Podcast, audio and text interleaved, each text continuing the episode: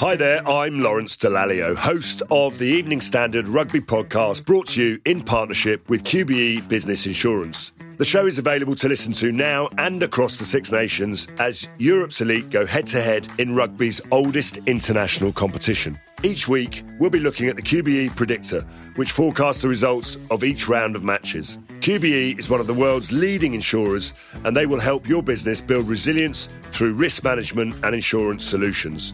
Subscribe now and download wherever you get your podcasts. As always, thanks for listening.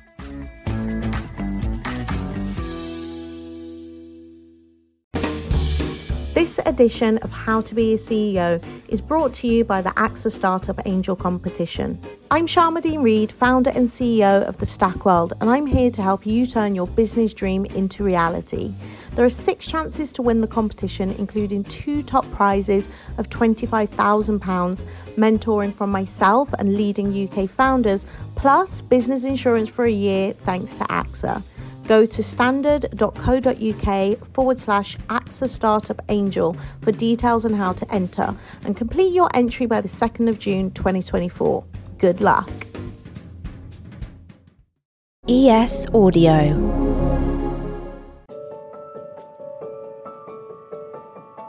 It's been 35 years since Terry Waite was taken captive in Beirut while negotiating with Hezbollah over the release of British hostages.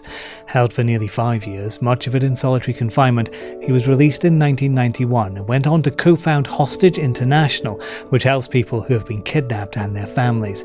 He's also become a world renowned speaker, using the awful experiences he faced to explain how hardship and stress can become a source of inner strength. I'm David Marlson from the Evening Standard, and in this edition of How to Be a CEO, we'll be talking to both Terry and the psychologist Dr. Wolfgang Seidl, who is a partner at Mercer, working across the UK and Europe with major companies on improving workplace well-being.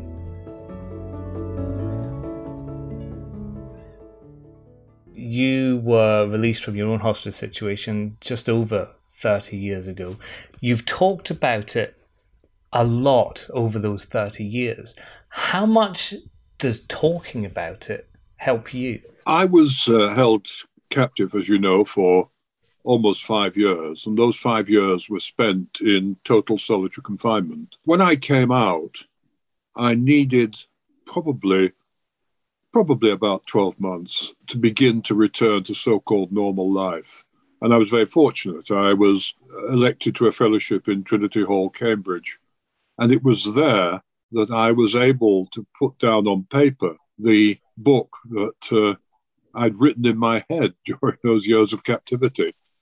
Now, I was asked at the time, do you think that by writing about it, this is therapeutic? And at the time, I said, no, I don't think so. But looking back, unquestionably it was. That by writing and by somehow capturing the experience and managing it, I was able to come to terms with what had been, you know, a rather a strong, long period of deprivation. As for talking subsequently, I think by the time I'd finished the book, I'd got back into some form of equilibrium.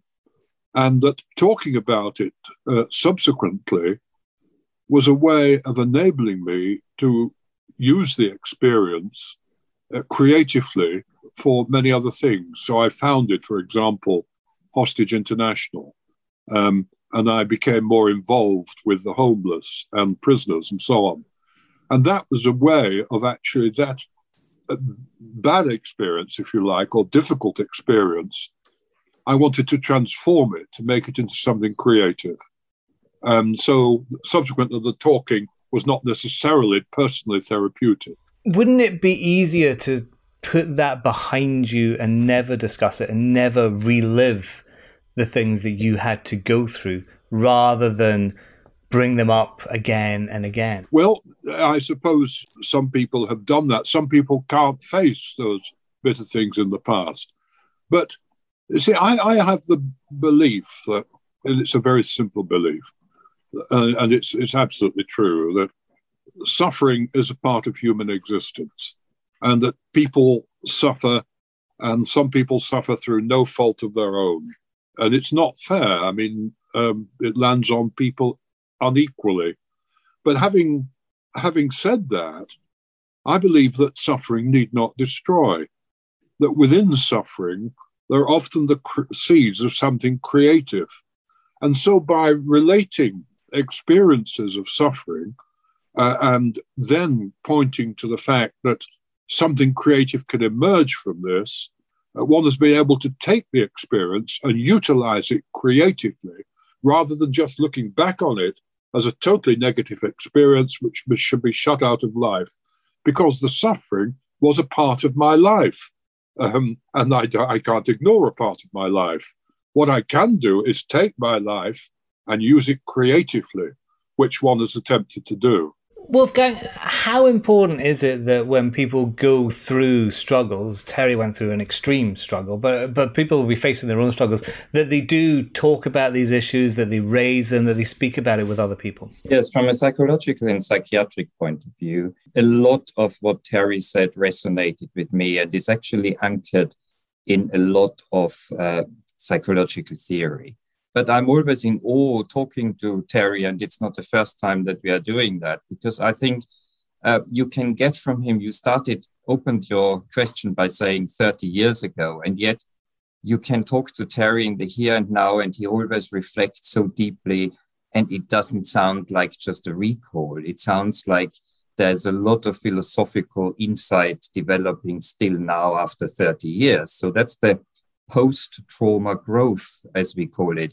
And Terry himself said there is an opportunity to make sense of suffering and transcend suffering, if you like, to, to, to use another word that probably Viktor Frankl would have used, the famous Austrian psychoanalyst and psychiatrist who was incarcerated in Auschwitz and said exactly the same as Terry said. He said, Well, I kept my head above waters by thinking about the books I want to write, the speeches I want to give, and then, of course, as everyone knows, he created that wonderful theory of looking for meaning and purpose in life. And that's another way of saying, you know, make something of, um, of the trauma. You said to Terry earlier uh, as well, David, you said, what if you were to repress what you have experienced and you wouldn't allow it to, uh, to come to the fore in a conversation?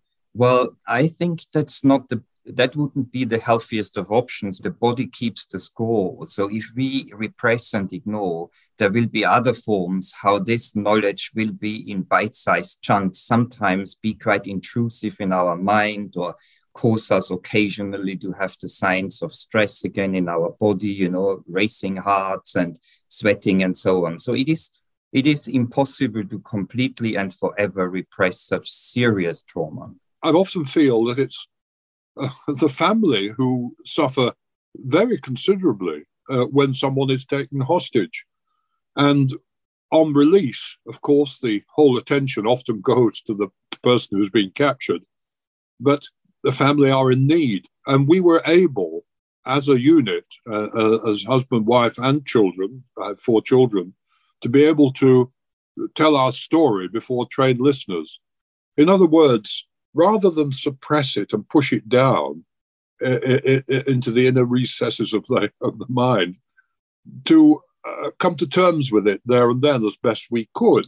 And if you, I think the theory is, and I think Wolfgang will agree with this, that if you've had a traumatic experience and you suppress it and push it down, the, very, the chances are, in many instances, that in later life it will make its appearance through dreams, nightmares, and flashbacks.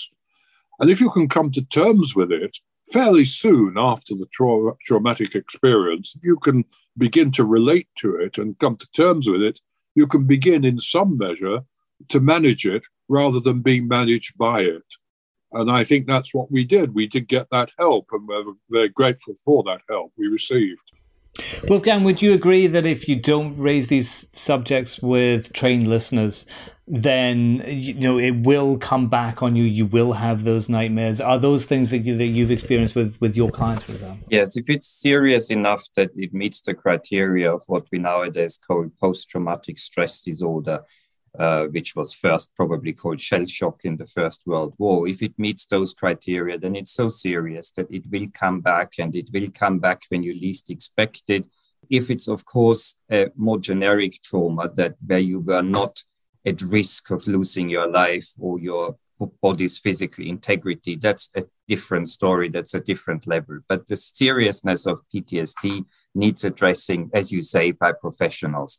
But I want, I hasten to add as well that while professionals are very useful, of course, and they have their uh, hopefully evidence based methodology and don't use anything else, um, it is any human being that is close to you that makes a big difference. And Terry was talking about his family. I mean, you prompted him to do so, but from his answer, I can glean that his family was very important. And we know that people who are in the face of trauma and let's just cast our mind back on the pandemic you know people who may have suffered domestic abuse people who spent prolonged periods of time in intensive care units uh, things like that that all could predispose to ptsd that the best um, pre- uh, predictive factor of their outcomes is actually um, how close knit a, fr- a, circle of friends they have. So if you have a couple of friends that you can trust and talk to, uh, the prognosis of your um, trauma is much more positive. So that was in a long-winded way. I wanted to say you're absolutely right, David, that we need to talk to someone. And you are also right that we need to talk to a professional, but not just a professional is capable of helping us. Let's go to the ads now. Over the break, it'd be great if you could give the show a rating and review. It really helps us grow our audience. We'll be back in a sec.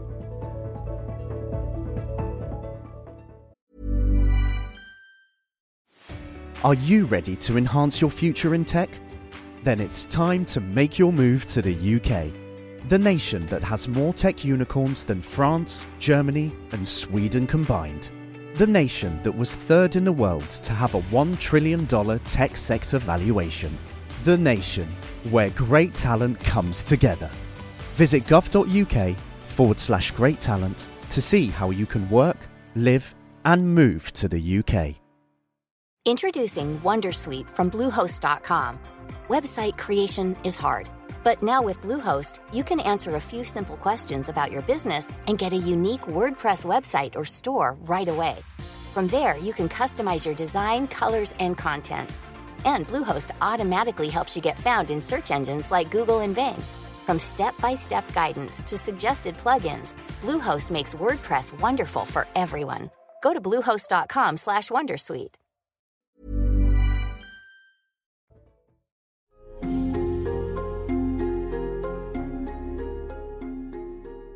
Terry, the Wolfgang's mentioned the, the pandemic a few times there, and a lot of people spent an, a huge amount of time just by themselves during that pandemic. Now, they weren't experiencing the same experiences as you had, but I'd, I'd, imagine you must have some empathy for those people who were alone for quite a, a substantial amount of time.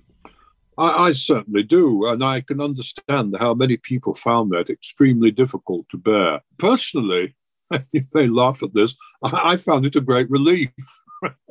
I wasn't always running around, and I was able to turn that to, do some of the things that I've always promised. My, and I wrote a book in uh, a children, book of children's stories. Actually, I thought, well, might as well have a go at it. I've got the time now, and so so I so I did that.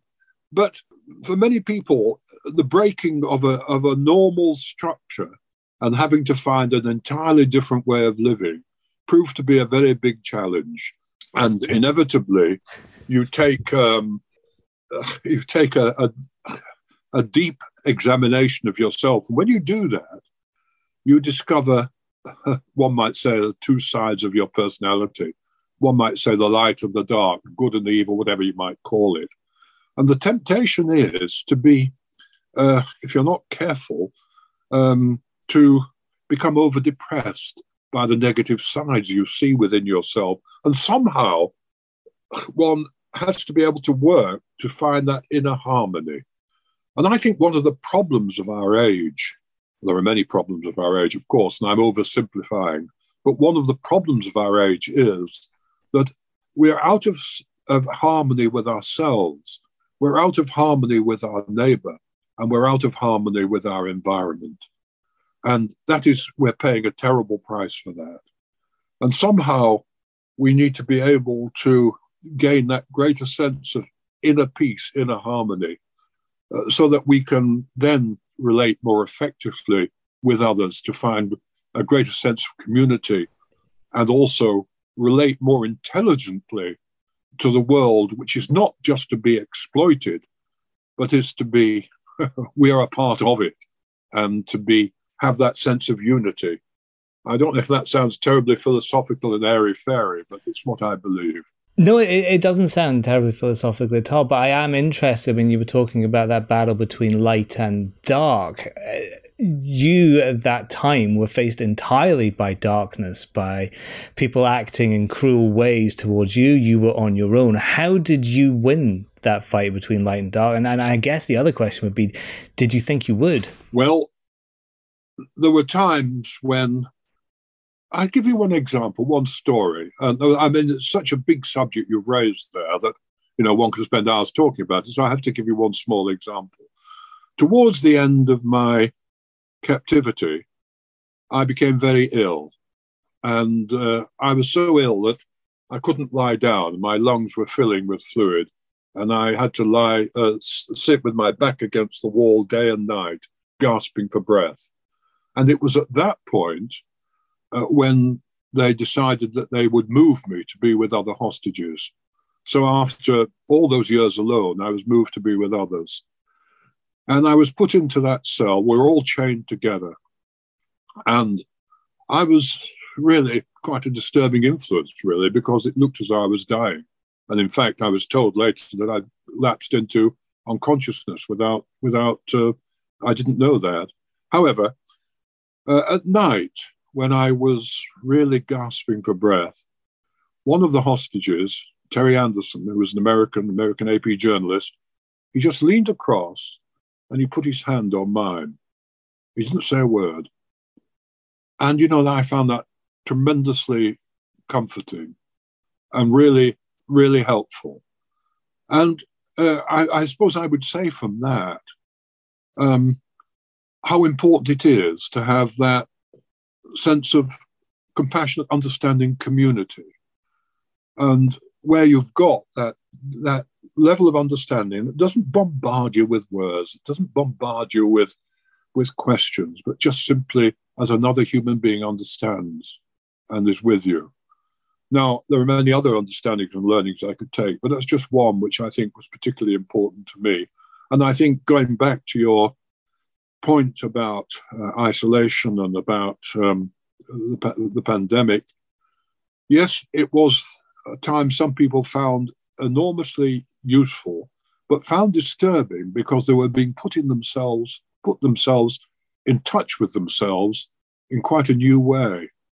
And for some, that was quite disturbing. Wolfgang, can a simple gesture by a colleague, by a friend, nothing too extravagant, you don't have to send anybody any roses at the desk, just maybe say that was a good job. How much of a difference does that actually make, not just to performance, but to people's uh, mental health? Yeah, that's a good word that you're using here, gesture. I remember after September the 11th, actually, the Wall Street Journal called me up and we were talking about how communities can heal. And we actually arrived at exactly that conclusion that small gestures that are quite symbolic help communities and individuals to heal and also to, um, if you like, um, uh, you know, celebrate people's lives together, but also share the grief together and so on. So that's the bigger picture from what Terry was talking about, about something that was very traumatic. And you quite rightly transition us also into talking us, talking about everyday situations in the workplace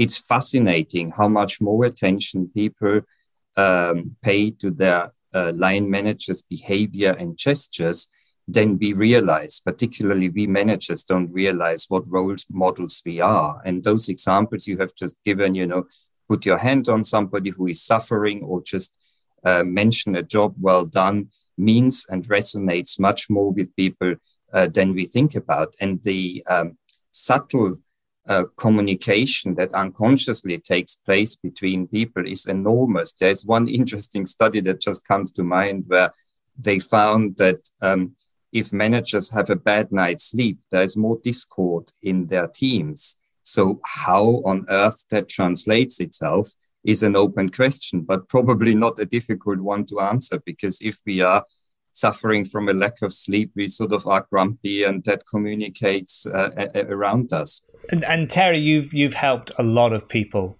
over the last 30 years. Like you said, you set up um, Hostage International. I understand you've been working with Nazanin Zaghari Ratcliffe, who's just released from Iran. Do you go out of your way to help people in that way now, Terry? I don't go. I don't think I go out of my way.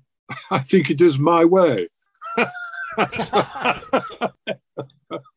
um, it's you know I've always had. Uh, I, I, am crikey. I'm just an ordinary human being, uh, but I, I've I, I've always had deep within me a, a, a, sympathy for those who are on the margins of life.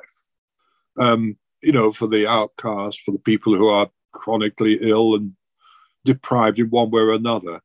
And I've always had that. But one good thing that emerged from my years of captivity was that um, sympathy was developed into empathy.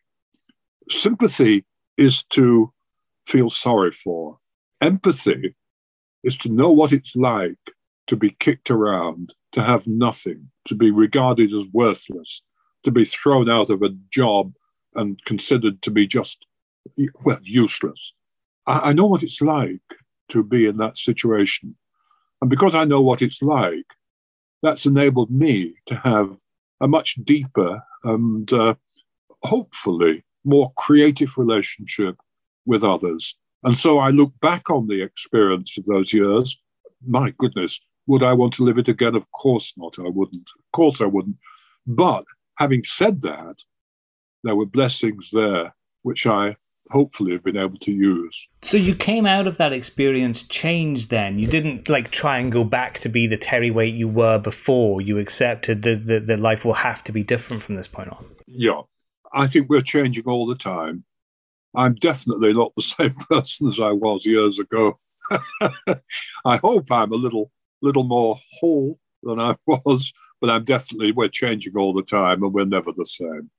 So uh, yeah, I, I press on and hope that I've got another good few years in which to continue. When you meet other people who've been in hostage situations, how much of a, I guess, a relief for them is it to talk to someone like you? I, I mentioned oh. Nazanin Zaghari Ratcliffe. What kind of things have you been talking with her about, and what kind of things you talk to the, the other people who come to Hostage International for help? Well, that's a very, very good point.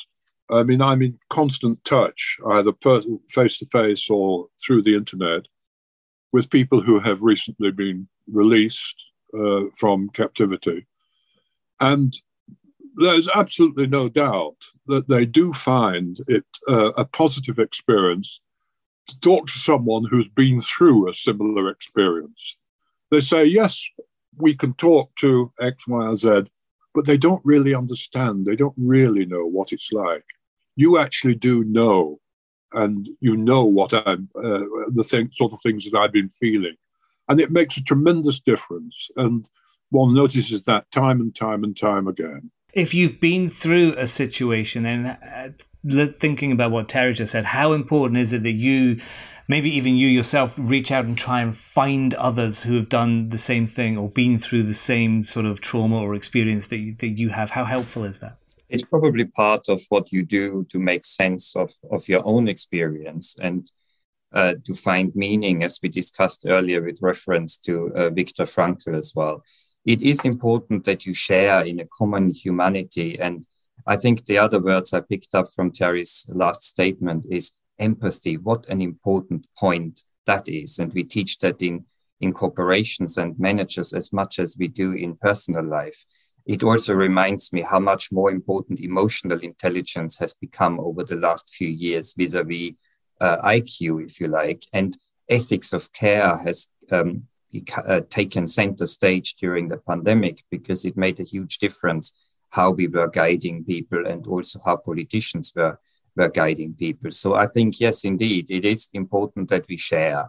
I mean, it's obviously has never happened in Terry's um, history, but it's also important that we, when we are sharing uh, with traumatized individuals, that we do more of the listening than the telling, because mm. everyone's response to stress is, of course, very personal and is very different. And what's easy for one person to um, to conquer and Are you ready to enhance your future in tech? Then it's time to make your move to the UK, the nation that has more tech unicorns than France, Germany, and Sweden combined. The nation that was third in the world to have a $1 trillion tech sector valuation. The nation where great talent comes together. Visit gov.uk forward slash great talent to see how you can work, live, and move to the UK.